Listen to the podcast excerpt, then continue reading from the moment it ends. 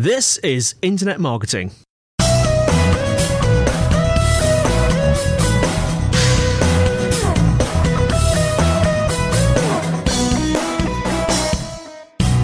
Hello, everyone, and welcome to another episode of Internet Marketing brought to you by Site Visibility at sitevisibility.com. I'm Andy White. And I'm Kelvin Newman, and, And I've to- developed a bit of a croak. Have you? Yes, we're both a bit croaky today, aren't we? Yes. um, yes, uh, seven. Is it seven or, or frequently asked yeah, questions? I think I've got seven. I, I, I sometimes get We're not confused certain. along the We didn't I, count I- them. I counted initially, but who knows what could happen between now and then. No, so um, basically, I I quite often get asked a lot of questions um, working for an SEO agency, well, a digital marketing agency that have in the past specialised in SEO, and I wanted to share some of those questions. Um, so if you are working with an agency, how I would respond to those, um, or if you're kind of a punter who might be working with an SEO agency, potentially, hopefully, saving you asking those questions as well. So the first of those is how long does SEO take? And with a classic SEO answer, that is it depends. Is it as Um, long as a piece of string? Sort of, yeah, but budget helps. So generally, the more you tend to spend, the more resource you buy, the more resource you have, the quicker the results tend to come in. But there are still some limits to that. Um, you can't be too aggressive, and a lot of the um, you know more recent updates of Google. Um, have kind of come about because and the people have been penalised the people have been too aggressive, and if they perhaps been a little bit more patient, um, they wouldn't have seen the problems. And you know, a lot of the times when we've had clients come to us who have um, you know, being affected by particularly Penguin and some of the kind of more manual link spam warnings, um, which are out there at the moment. Um, it's because they've been too aggressive. Um, but I would say if after, if you aren't seeing results after sort of three months, you know, you might begin to ask a few questions, but it could take years. Um, so spread your risk um, as well. So, I mean, for example, um, you know, it's not particularly unusual for a campaign that's got a lot of um, you know really competitive space like mortgages. You're not going to get on the first page of mortgages in three months, but you would hope is if you're 50th after three months' work, you might be making some movement upwards from there, even if you aren't indeed top of those results as well. So next to my question is, well, should I stop building links with articles slash directory slash infographics slash whatever is the thing that most recently there's been people doing that. Now, Google may appear to be targeting certain link building methods, but the thing to remember is what they're actually targeting is not article links or directory links or links from infographics or guest posts. What they're actually targeting is poor links. So I would say don't worry too much about the method. Instead, worry about the intent and the outcome. So instead of the question being, should I be doing more or less article links or more or less directories or infographics or guest posts? In fact, it's like do less rubbish ones and do more good ones. Um, okay, maybe the question is what's a poor link? Well, my impression, and I've said this before, a poor link is one that perhaps you'd struggle to explain to your MD or to your boss or to a colleague. Um, if the link is only there and you're, if you're, if you show them a link, they say, "Why have you got that link?" and you say, "For SEO reasons," that's not a good link, right? Or one where, well, yeah, maybe it isn't a good site, but at least it's got some SEO value. They're the links that are the ones you need to worry about as well. Um, where should I be spending my SEO budget? Is another very common question we get asked. Well, again, short answer that is content, content, content. Um, okay, it's not actually quite that simple. Um, but you know, sorting out all your on-site issues should always take precedence over kind of any content marketing or any off-site link building. Um, uh, but good content takes time, especially as more people are kind of involved um, in signing off that process in traditional link building. That's sometimes a problem that can arise that you want to try and avoid. Is this another way of saying content is king? No, The, I'm o- not- the overused I'm not, no, I'm not saying that at all. I mean, what I'm saying is that, um, you know, you, there.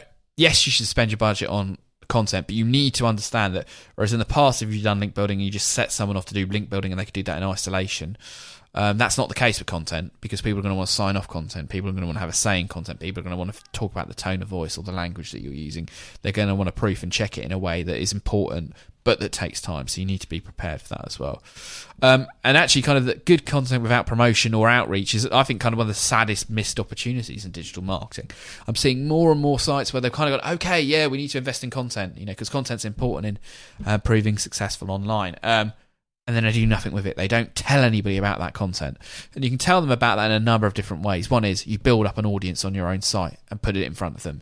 You build up an email list and share it with them. You pitch it independently to kind of bloggers and influencers online, or you buy pay per click adverts or Facebook adverts or Outbrain adverts or StumbleUpon advertising. Just, you know, don't produce good content and just assume that somehow people are going to come across it. You've got to have a marketing plan for that content as well. Um, another question I'm very frequently asked is: Is link building dead? Particularly because I've kind of you know um, written about link building quite a lot in the past. Well, there's been some great um, reports from people like Searchmetrics that they've released um, that show social signals are really well correlated with high rankings. But in this case, I don't think it's correlation, right? Uh, sorry, there is correlation, but there's not causation. Yes, there may be some connection between um, SEO and social, they should be well integrated, but that doesn't mean you should forget about link building. Um, there's an equally, you know, so they you get these studies that Searchmetrics have done some, SEOmoz have done some, where they say pages with more Facebook likes rank higher. That doesn't mean Facebook links um, Facebook links make them rank higher. It just means that content that tends to get performed, that does well on uh, Facebook, tends to also perform well in search engines. Doesn't mean the two cause one another. And equally, you can make the argument that hey, don't bother with Facebook marketing because if you rank well on Google, you're going to rank get shares. That doesn't, isn't true either. Um, in fact, what it's about is just producing good content and trying to understand that as well. Um, and as link building becomes harder, there's actually an argument that it might become a better signal for Google, right? So if they wipe out all the low end link building that everyone was doing in the past, there's a pretty strong argument, I think, that actually link building becomes more effective because if it's harder and harder to produce bad links, the links that are out there, there's fewer and fewer, and they're only tending to go to the good websites as well. And I think to say um, links are you know, dead signal is wrong. Um, and I wouldn't write the epitaph for links yet. That's what Matt Cutts said on 5th of June 2012. So, you know, he doesn't think that they're dead. He doesn't think that they're going anywhere. Yes, sometimes Google tell you what you want to hear um, rather than what is perhaps the truth. But generally speaking, I don't think that link building is dead as yet. Another question connected to that is, you know, how, you know, what links, how, you know, what type of links should I be building and how do I go about them? Again, I've said this in a few episodes recently. Um, Google isn't the enemy; they're just the referee. Um, and every decision in your campaign you make should be made with an understanding and appreciation of what your competitors are doing. Right. So it's not Google you're trying to beat; it's your competitors you're trying to beat. Um, so know where they are strong in their link building, and in uh, you know when deciding what type of link building you should do, know where they're strong and react defensively, but also know where they're weak. Right. So if they're really, really strong on authority links from um, well-established sites, you need to be doing that to stand a competition against them. But don't do just that because that's only going to get you to the same place as they are. You need to be looking where they're weak. Maybe they have very few social signals or new links that are coming in from well-indexed, quickly spidered content from you know topical sites that um, you know Google look to frequently. If they've not getting, if they're not getting those types of links, you need to be able to. Um, and I think the days of bad links, um, you know, are, are, looking dead. You know, there's no no point in building bad links anymore. And actually, I think it's increasingly the days of you know good links are numbered as well. In fact, what you need to be thinking about is concentrating on amazing links. So links that are truly exceptional from really, really trusted websites are going to send huge amounts of traffic relative to your niche and are really trusted and visited by real people. And if you're building links that are going to send people to your site, people who might buy, then that's a good proxy of the right types of links to be building that Google want you to do. Um, another question I'm asked is, you know, how do you predict search traffic? Well, if you're looking for an accurate and reliable way of forecasting SEO traffic, you're going to be disappointed. Um, you know, over the last couple of years at Site Visibility, we've worked on a few sort of predictive models to kind of indicate broad ranges of potential SEO success. And we do that by kind of taking your current rankings, estimating potential improvements in rankings we could achieve, estimating the click through rate of those improved rankings and applying that to traffic data. Ideally, traffic data where you've already got some traffic. So it's like you're in position 10, you've got 10 visits. If you're in position 5, you'd get this. Or sometimes using the tools within uh, like Google. Um, um, Google Keyword Research tool, and then kind of multiplying that by your conversion rate and then your average order value to try and um, get an idea of what that could be worth. But it's far from foolproof. Um, you know, but it can be a good indicator of potential. And we kind of go two ended. So this is maybe, you know, your success could be somewhere between X and X times 10. Um, but, you know, the best case scenario you've got there is an indication. It's not a forecast. And, um, you know, it helps you give a sense of the potential scale. But also, you've got to use that to try and understand how much you should be spending. So if the forecast is predicting that you could increase your revenue by 250 grand, don't assume that 200 quid's worth of spend is going to get you there right? You wouldn't assume that a 200 quid advert in a paper would get you 250k's worth of business. So you need to think about it from that perspective as well. Um, how do you measure ROI? Um, is my final question. I- I would have said with great difficulty. Well, it isn't in some senses. So, in principle, it's really, really easy, right? So, it's your return. Hmm. So, how much you made minus your investment divided by the investment. So, it's a simple sum. Reality, is much more complex, right? So, are you measuring your return based on profit or revenue? Um, I think a lot of people measure it on revenue when actually it doesn't really matter if you're not, you know, profit potentially is a better indicator as well.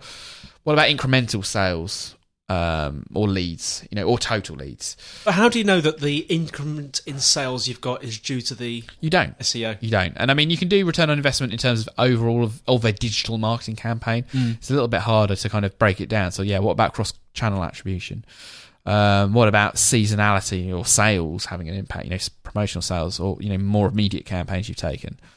Um, but while you may struggle to find a perfect answer to that question, it doesn't mean that you should ignore it, right? Um, just because you can't accurately, you know, assess the complete picture or success of a campaign, um, that doesn't mean it's a bad thing. You should be looking at what your return is and what you've invested. Um, and even if you can't isolate that completely, just because you can't find the perfect return on investment doesn't mean you shouldn't be estimating it. As long as you appreciate the flaws in the number, right? It might not be perfect, but at least if you're kind of trying to understand what did it cost me, what did I get, is that worth it? And I think too many people go, just goes, what am I getting? Is that worth it? They miss that what did it cost me bit. And it doesn't matter how good that second bit is if you don't understand the first bit. If you've got to spend 10 grand to get 10 grand in, that's not good. That's not good maths. It doesn't matter how good that 10 grand number is that you've got in if it costs you 10 grand to get it.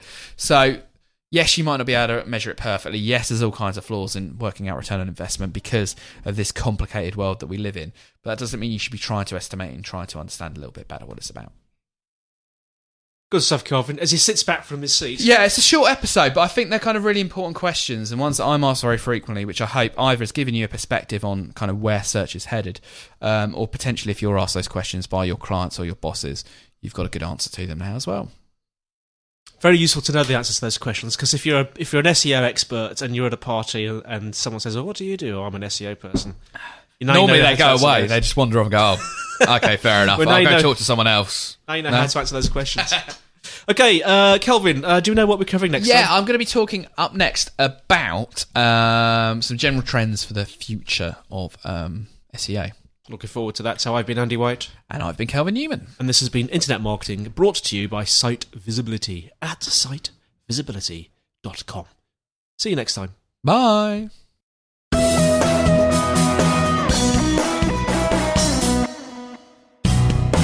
Well, that's it for today. Thank you so much for listening.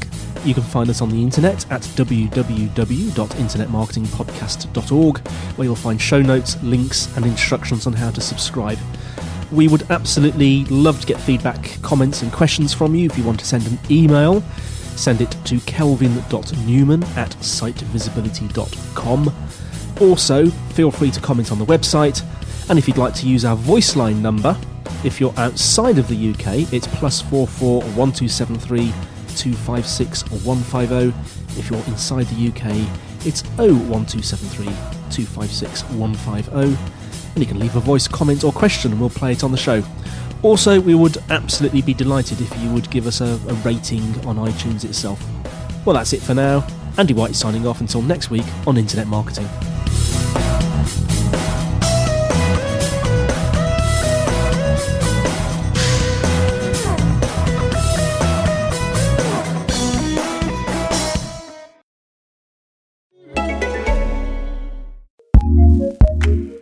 What's new in podcasting?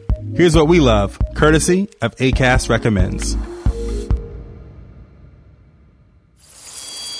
on a scale of 1 to 10, with 1 being completely straight and 10 being completely gay, what number are you?